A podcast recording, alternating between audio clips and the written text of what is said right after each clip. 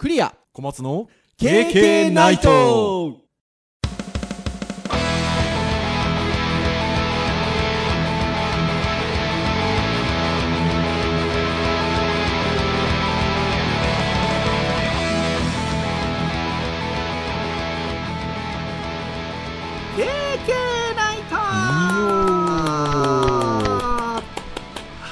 ということで320回の配信となりますお届けをいたしますのはクリアとはい、小松です。どうぞよろしくお願いいたしますはい、よろしくお願いしまはいということで11月1回目の配信ということで11月入りましたねす。そうですね。まあでもなんか、あれですね、あの、10月の一時期に比べたら、なんか、過ごしやすいですね。ああ確かにそうかもしれないですちょねっと寒かったですよね、ちょっとこう2、3週間はーい。まああの私どものポッドキャスト木曜配信でございますので、まあ大体あの最近は水曜日前の日水曜日か火曜日かっていう感じなんですけど、まあぶっちゃけ言うと今日は前日11月3日に収録をしておりまして、まあ11月3日と言いますと文化の日でございますよ。はい。はーいですのでまあ休日でなんかどっか行かれたり遊ばれたりされされました？前。いやー、特にはしてないですね。もう家でのんびりしてました。ああいいですね私は実はキャンプ行ってたんですよおー。で今ねいや今小松先生の話があったんでまだ気持ちいいですよやっぱ山でも。多少ね寝るぐらいの時間は肌寒いところはありますけどまだまだ気持ちのいい気候でとても良かったですねおー、じゃあ写真もたくさん撮って。あ撮りました撮りました最近あのなんかこうあのフォト Vlog とかもねあの作っちゃったりね、ちょっと YouTube 上げちゃったりしてますからね。もうね、カシャカシャ撮っちゃってますよ。はい、もう、もうそれやってるたんびにレンズが欲しいとなるほいう感じでございますけれども。はーい。あの、あれなんですよ。実は、あの、キャンプ場がですね、車で15分から20分ぐらいのところにあるんですよ。ど。おー、近いですね。いいでししょ？うん。しっかりとした山の中で。先月も1回キャンプやったんですけど、その時はあの、夜、イノシシ来ましたからね。おー。っていうぐらいのところが、車で15分、20分ぐらいのところにあるっていう。いいですね。そう、だから、あれなんです。別に2日連続休みじゃなくても、次の日が休みであれば、いわゆる娘の学校が終わった後とかに、あー、なるほど。ピャッと行っちゃうといけちゃうんですよ。うーん、いいですね。それでね、行ったんですけど。ってな感じでございますよ。ちょっとこの後はね、もうちょっとだいぶ寒くなってくるんで、まあ、あの、キャンプ初心者には厳しいかなっていうところでございますけれどね。はーい。てな、11月でございますよ。はいはいはい。はい。さて、で、今日は何のお話をしようかなっていうところでございますけれども、最近ちょっとこのターンがね、なんかこう、あっち行ったりこっち行ったりと言いましょうか。私どものポッドキャスト、まず、えー、まあ私どもが Web 関連の教員ということで、Web に関するお話。そして、まあ教員ということで、教育に関するお話。そして、えー、ハードガジェット好きということで、ハードガジェットに関するお話。このあたりを、こう、順番順番にお話を毎週しつつですね、時々フリートークをということでございますが、えー、割とこの時期がですね、アップルさんのイベントがトントンとあったりとかする関係もあったりして、ちょっとこう崩れがちなんですよね。そうですね。今日、うん今日話すテーマは1ヶ月ぶりぐらいのテーマですね。そうなんです。だから、最近教育会みたいな話をちょっとしてないなっていうのがあったので、はい。えっと、今日はなんかちょっとターンを戻す意味でも、って言ってまたなんかこの後崩れたらあれですけど、はあの、教育会でちょっと話をしたいなっていうところで。で、まあ教育会といってもね、そんなにそのあの、堅苦しく教育方法がどうじゃこうじゃみたいな話ばっかりしてるわけではないので、まあ私どもが担当している、えっと、科目に関する教育の話をすることもあれば、もう単純にちょっとなんか言葉に、あの、なんていうかね、こだわってお話をすることもあったりとか、あとは名言とかね、うん最近やってないですけど。そういうお話もしているんですけれども、今日はあの編集会議を小松先生としていて、ちょっと気になるワードが、これパワーワードですかね？どうなんですかね。まあでもちょっと捉え方はそれぞれだったりして、うん、人によっては違和感が出るキーワードかもなってね感じえです、ね。なんで、なんかちょっとこれについて軽く話したいなっていうふうに思いまして、えー親ガチャっですよ。どうですかね？リスナーの皆さん、この親ガチャっていう言葉、なんかね、ああ、最近聞くなーっていうこともあれば、あ、そんな言葉あんの？とかね。うんあとはなんかね、親っていうワードとガチャっていう言葉、ガチャガチャのガチャですよね。組み合わせてあるので、ちょっとなんか、あんまり気持ちよくないなとかね。うん人によってね、ちょっとね、あの、捉え方は様々かなっていうふうに思いますが、あの、NHK さんのウェブサイトで、まあ、教育に関連するニュースなどをこうまとめてある、あの、ページに、ちょっとこの親ガチャをテーマにした記事があったんですよね。はいとてもなんか、興味深いっていう意味での、あの、面白いなーっていうふうに思いましたので、えーちょっと親ガチャの捉え方って本当いろんな捉え方が視点があるので、まあ、今日はちょっとこの NHK さんの記事を、まあちょっと参照しつつ、その記事について、経験が思うことをちょっとお話をしていければなっていうふうに思いますので、はいまあぜひあの、気軽に聞いていただければと、はい、いうふうに思いますと。はい。で、じゃあその NHK さんの記事なんですが、どんなタイトルかと言いますと、親ガチャ、話題の言葉をぶつけてみたらというタイトルがついておりますね。記事としては今年の9月の記事、9月24日付の記事のようでございます。まあ出だしはですね、初めて聞いた時私はドキッとしましたということで。まあそうですよね。ちょっとインパクトのある言葉ですしね。親ガチャ。はい。親は自分じゃ、えー選べないと。それをおもちゃ売り場やソーシャルゲームのガチャに例えた言葉であると。はい、で、何が当たるかは運頼み。でもガチャを回せるのは人生で原則1回と。いうことで、まあ、原則1回というか、親はね、本当に産んでくれる親っていうんですか、なんていうんでしょうか。はい。っていうのは、基本的にはね、1回ですからね。まあね、あの、まあ、比喩的なところは強いんですけど、まあ、ガチャガチャのことをね、言ってしまえば、後天的に親を選ぶってことは普通しないですからね。はい。まあまあまあまあ、言葉遊びだと思うんですけどね、こうれは。ーん。まあ、親を物に例えるなんてという湧き起こった嫌な感情はっていうことで、まあ、先ほども言った通りなんですけど、ただこの記事は、ひとまず横に置いておいて、あの、この言葉について、えっと、ちょっと調べてみましたっていうのが、あの、とてもなんか前向きだなって、このスタートの、そうですね。言葉が僕思いました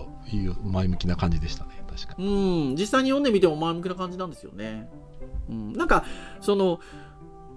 親を物に例えるなんてっていうところの議論とかに入ってしまうと、もうなんか語れなくなっちゃうじゃないですか。そうですね。そう。だから、なんかあの、そこはひとまず置いといて、まあ、いろんな視点で調べてみましたよっていうのはとてもいい、あの、感じだなっていうふうに思いました。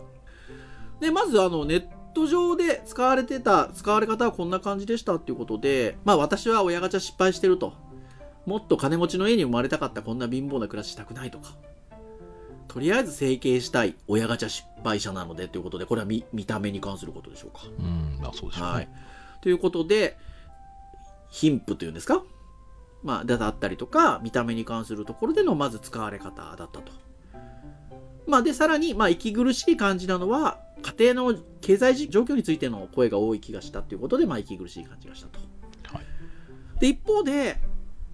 もともとはここから出てる言葉っていう話もありますよね。親から虐待や過剰な支配を受けてる時に使うんだという声も、まああったと。虐待とネグレクトあたりを経験してから親ガチャ失敗って言えよとかね。うん。親ガチャって言葉、貧乏かどうかっていう部分だけで語られる風潮は本当に少ないとかね。いうところで。まあね、いろいろあの、編集会議で小松先生と、あの、まあこの記事に限らずいろんな記事を見たんですけど、実はスタートはここだよっていう記事もあったりしてね。ああ、はいはいうはい。ーん。まあというところなのかなっていうふうには、まあ思いますし、というところではあるんですけど、はい。ただ、えっと、こう見ると、僕はなんかこの感じが実際そうなんじゃないかなっていう気がしたのは、えーまあ高校生とかに声かけてるんですよね。この記者の方が。街に出て。で、そうすると、まあ実は意外と、あの、知らない、使わない、ネットでしか見たことがないっていう声が、あの、多かったというところで、なんでしょうね。ちょっとこうメディアが取り上げりすぎがちという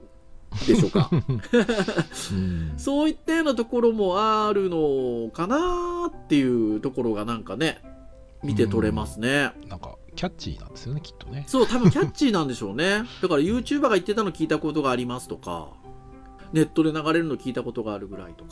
まあ、で、実際にその、自分も親と喧嘩した時にババアとか言うけど、本心では好きだし、そんなもんじゃないですか？っていうような方が、まあ実は結構高校生、何人か聞いた、10人以上聞いてるけど、ほとんどがそういう、周りでは使わないって言ってる方ばっかりだったと。はいはいはいいうところですよね。であとは、えっと、20代の方までこう年齢を上げて聞いていくと使っていたっていう女性がいましたということで。で、これ、あ、20代の女性が使っていたっていう記事、そんな前から使ってんのかなって僕ちょっと思ったんですけど、これ小松先生がね、別の記事調べてくださったら、なんか2014年ぐらいからでしたっけ？うん。2013年まあ2014まあ年ぐらいから。か完全に出どころがどこかっていうのは僕も分かってないんですけど一応その記事だと2013年ぐらいですかね、からっていうことみたいですね。それで言うともう7年8年とかってね、使われてるような言葉としてはあって、まあ、最近なんかまた 再度引っ張られとてる感ねじはあります、特になんかあの記事なんかもいくつかちょっとあの編集会議で見たんですけど、ここ数ヶ月がちょっと多いんですよね。うんそうですね。記事多かったですね。うん。ここ数ヶ月ね。だから、まあでもひょっとしたらさっきみたいな話かもしれないですよね。うん。あの言葉が割とこう、ある意味キャッチーなので、そうですね。まあと、いろんな視点で語りがちっていうんでしょうか。はうん。だから実際は意外とそんな若い子たちの中でも使われてなかったりとかするっていうところが実際のところかもしれないなっていうふうに思うんですがまあでもそのこの20代の方で昔はちょっと使ってましたっていう方もなんか親と喧嘩した時に親ガチャ失敗したなって言ってたと。でそれは友達が私よりお小遣いを多くもらってた時とかも使ってたと。最近は親との関係がすごく良好になって全く言わなくなったと。まあ、親ガチャっていう言葉は気軽に不満を吐き出していたんだと思います、ん。ということで。軽口なんですかね、なんかそういう感じかなっていうふうに僕なんか思うんですけどね。うん。ちょっと割とライトな感じであの使ってるっていうんでしょうか、まあ、言葉がキャッチーということもあって。あとその方と一緒にいた20代の男性はこれもねいいなんか視点だなと思ったんですけど SNS の影響があって、えー不満を納得させるために使うのではないかと。うん。まあ、要は前に比べるとあの比べ比較がしやすくなったっていうんですか？はいはいはいそうですね。他人の家庭の状況を見られるようになったじゃないですかと。で他人と比べた時に自分に負の感情が出てしまうと親ガチャという言葉になってしまうと。この子しっかりしてますね。20代の男の子。まあだからねきっと具体的にそのうちは貧乏だからみたいなことをつぶやく時点でうん。まあやっぱ親との関係性もあるし自分自身に対するこうなんだろうなそれを使ってる自分自身も惨めになっちゃうとかもあると思うんで、それをまあうん割と親ガチャっていう言葉で置き換えてそんなにこう深刻には思ってないんだけどまあ今こういう状況なんだよねみたいなことをなんか比喩的に使う感じなんですかね。うんじゃないかなっていう気がしますね。で、その後に今度は筑波大学の土井先生が、まあ、専門家ということで語ってくださっているんですけど、親ガチャはここ数年学生の間で聞くようになったと。で、若い世代と親の世代では言葉の認識にギャップがあると、うんうんまあ、話していらっしゃると。うんで、ここね、僕これだと思うんですよね。えー今の若い人は深刻なことを深刻に語るのは相手に負担をかけると考えて避ける傾向にあると。うーん例えば、うちは貧乏だからってストレートに語るより、親ガチャに外れたっていうとちょっとソフトになって聞かされる側も反応しやすくなると。関係を築く潤滑というのは気がすると。で、これに対して、じゃあ、上の世代、親、えー上の世代、親の世代は、親ガチャってその若い子とかが言ってると、親に責任をなすりつけてるとか、自分の努力を放棄しているって感じているのかもしれませんということで。まあ、それはそうなんですけど、なんか本当に、まあ、まさに、ギャップがある気がするんですよね、この。うん、そうですね、うんもういろんな記事見ててやっぱりこう親を比較して嘆くみたいなところにフィーチャーしちゃう捉え方とうん。そのその言葉としてまあ今状況変わんないけどその相手に負担かけないためのコミュニケーションの言そう、葉とコミュニしてっていう。ケーションの言葉として使ってる印象がやっぱ強いですね。なんで、そこを親世代は、なんか、ある意味、あの、真面目に捉えちゃってるっていうか、うん。そうだからネネット上でもだから捉え方っていうのが、まあ、年齢とかっていうよりかその捉え方がやっぱりそのなんですかね。もともとはきっとその自分の環境を嘆く言葉として使われたと思うんですけど、まあ、割とこの使い方で言えば観点としては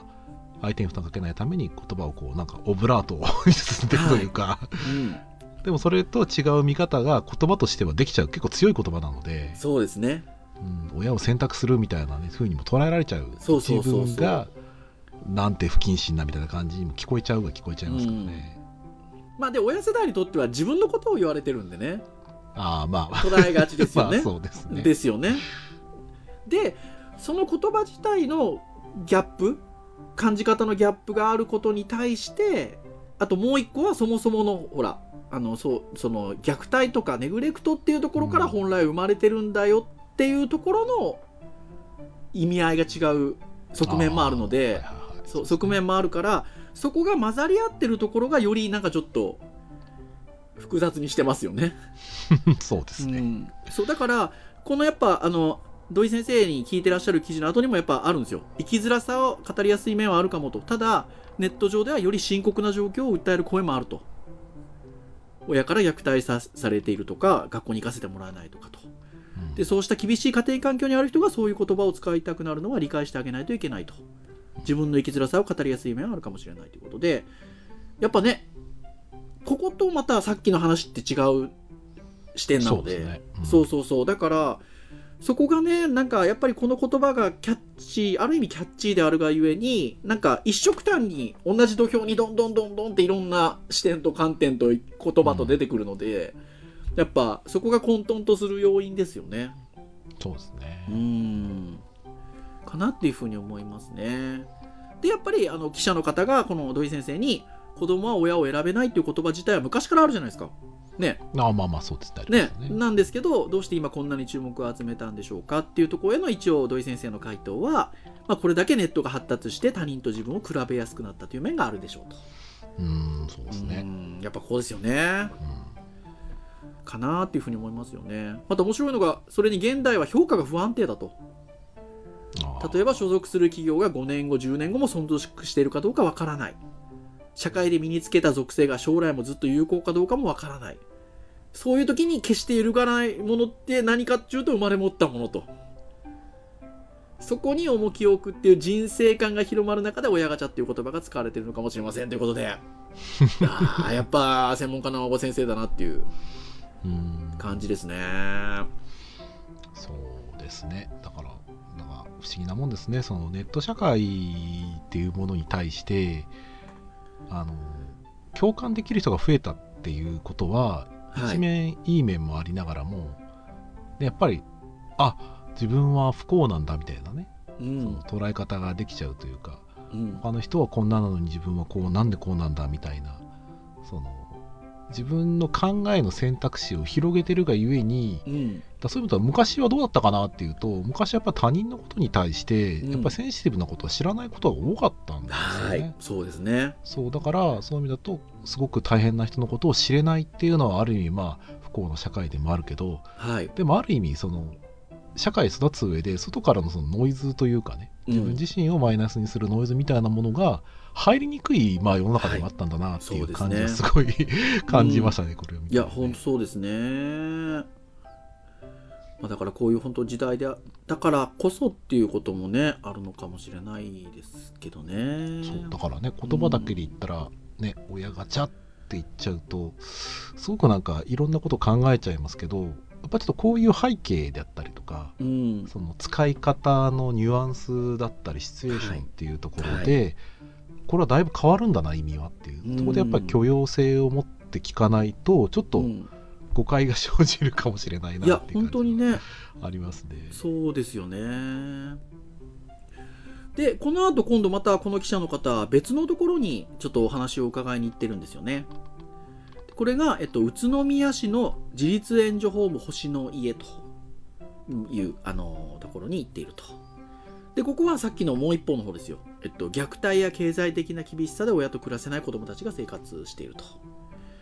というところで、えっと、こちらが、えっと、児童養護施設の職員だった星さんっていう方と奥様が、えー運営して支援を続けていると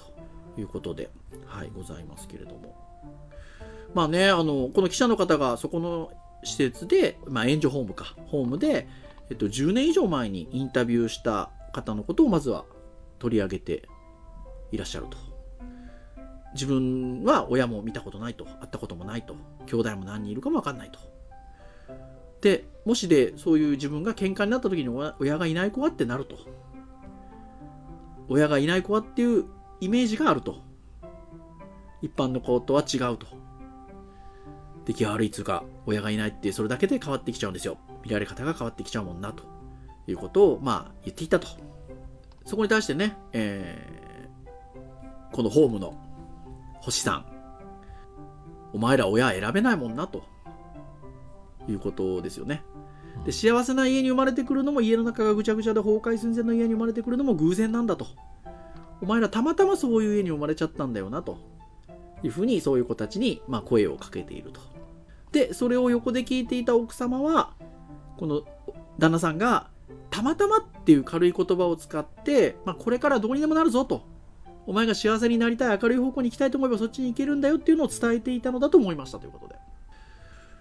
いや、こういうあの自立支援の、あの、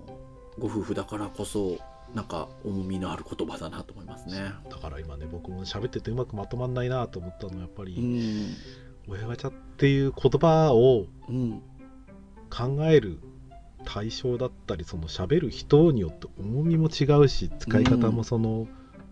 なんだろうね役割も違うなっていう感じがすごいこう感じるしますよね。ところでしたね。これまさかこんな話になるとは僕最初テーマを話した時に思わなかったですからね。ねえ。いやでもそうだと思います。でこの記事の締めとしてはあのまあ親ガチャっていう言葉を取材してみて改めて子供たちが親を思う気持ちを知りましたっていうことなんですよね。ああなるほど。ね、はい。結局ね。そうそうそう。まあどの視点であれ親ガチャって親に対して使う言葉なので。はいまあその子たちがねどういう境遇に置かれてるかによってやっぱ当然使われ方って違ってきますしそうですね、ま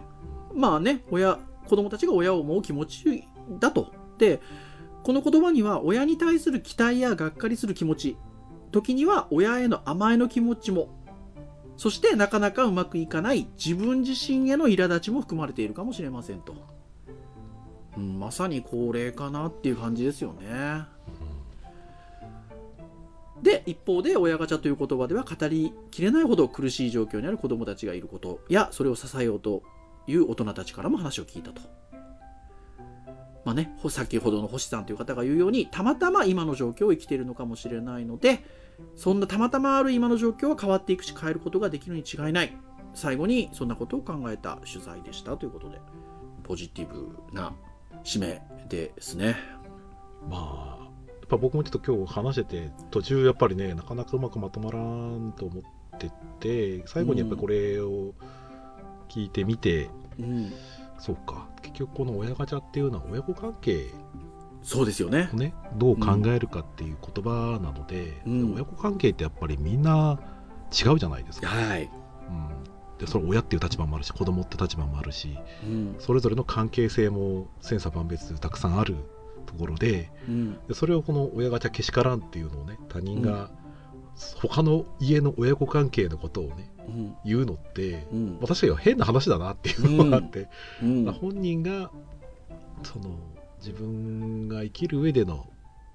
生きやすくするための言葉としてうん。使ってくれる分にはすごくまあ前向きの言葉にも捉えるからすごくいいなと思いますね、それとねそうですよね。でそういう意味で言うと、まあ実際そういう言葉があるのかないのか調べてはないですけど、先生ガチャとか言われてるかもしれないですよね。そう。もう最初僕もその言葉を思い出しましたけど、今となっては全然か 意味が変わってきます。でもまあまあもちろん先生も出会いですからね。先生との関係性でしょ、多分だから。関係性ですね。先生と学生、受講生、生徒さんとの関係性ですよね、結局ね。ね、あの僕がそういう意味だと当たりだと思う先生、学生もいれば、ねうん。あの外れだと思う学生も。いるのを理解しておりますので、そうですよね。いや、でもそうだ、そうだなっていうふうに思いますし。そうだからそれをもって、いやいや、先生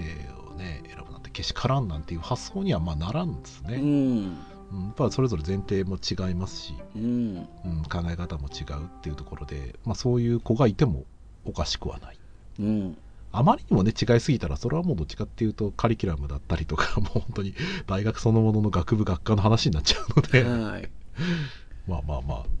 そうだからでまあ僕らは今やっぱりおどっちかというと親としての側面が強いですしまあ今最後にあの言った先生ガチャみたいなことで言うと僕ら先生という立場なので。はい。要はあの上の世代側じゃないですか。そうですね。そうするとねさっき途中にあった通り上の世代側は自分が言われてる側なのでうん。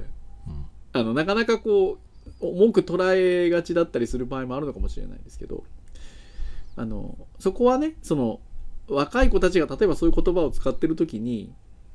あのちょっとねギャップがあるよっていう意識も必要だしもちろんそのその子自体の境遇はありますよ。ありますけどはいあのまあねあのそういう捉え方も持っておくべきですしね。言わ言われる側なんで。ところで何よみたいなね。ことではなくてね。でやっぱりあの関係性をっていうことなのかなっていうふうに思いましたね。うん、そうですね、ってなとこですよ。はい、親ガチャどうですか？あの最初に僕がテーマを考えた時は印象が変わりましたね。自分なりの持論もあの少しできた気がしまねす、え。なのでぜひあのあの今参照させていただいた NHK のあのニュースの記事のまとめのところにある、えっと、この親ガチャ話題の言葉をぶつけてみたらっていう記事ですね。あのあの全てが全て全部逐一あの言っていたわけではないのでぜひ皆さんもあのご覧になっていただいてそしてそれぞれになんかちょっと思うことがあればいいのかなと思いますしなんか身近にちょっとこのテーマについてお話ができる人がいれば軽く今今回の私どもみたいに20分30分ぐらい軽くお話をしてみてもねいいのかもしれないですね。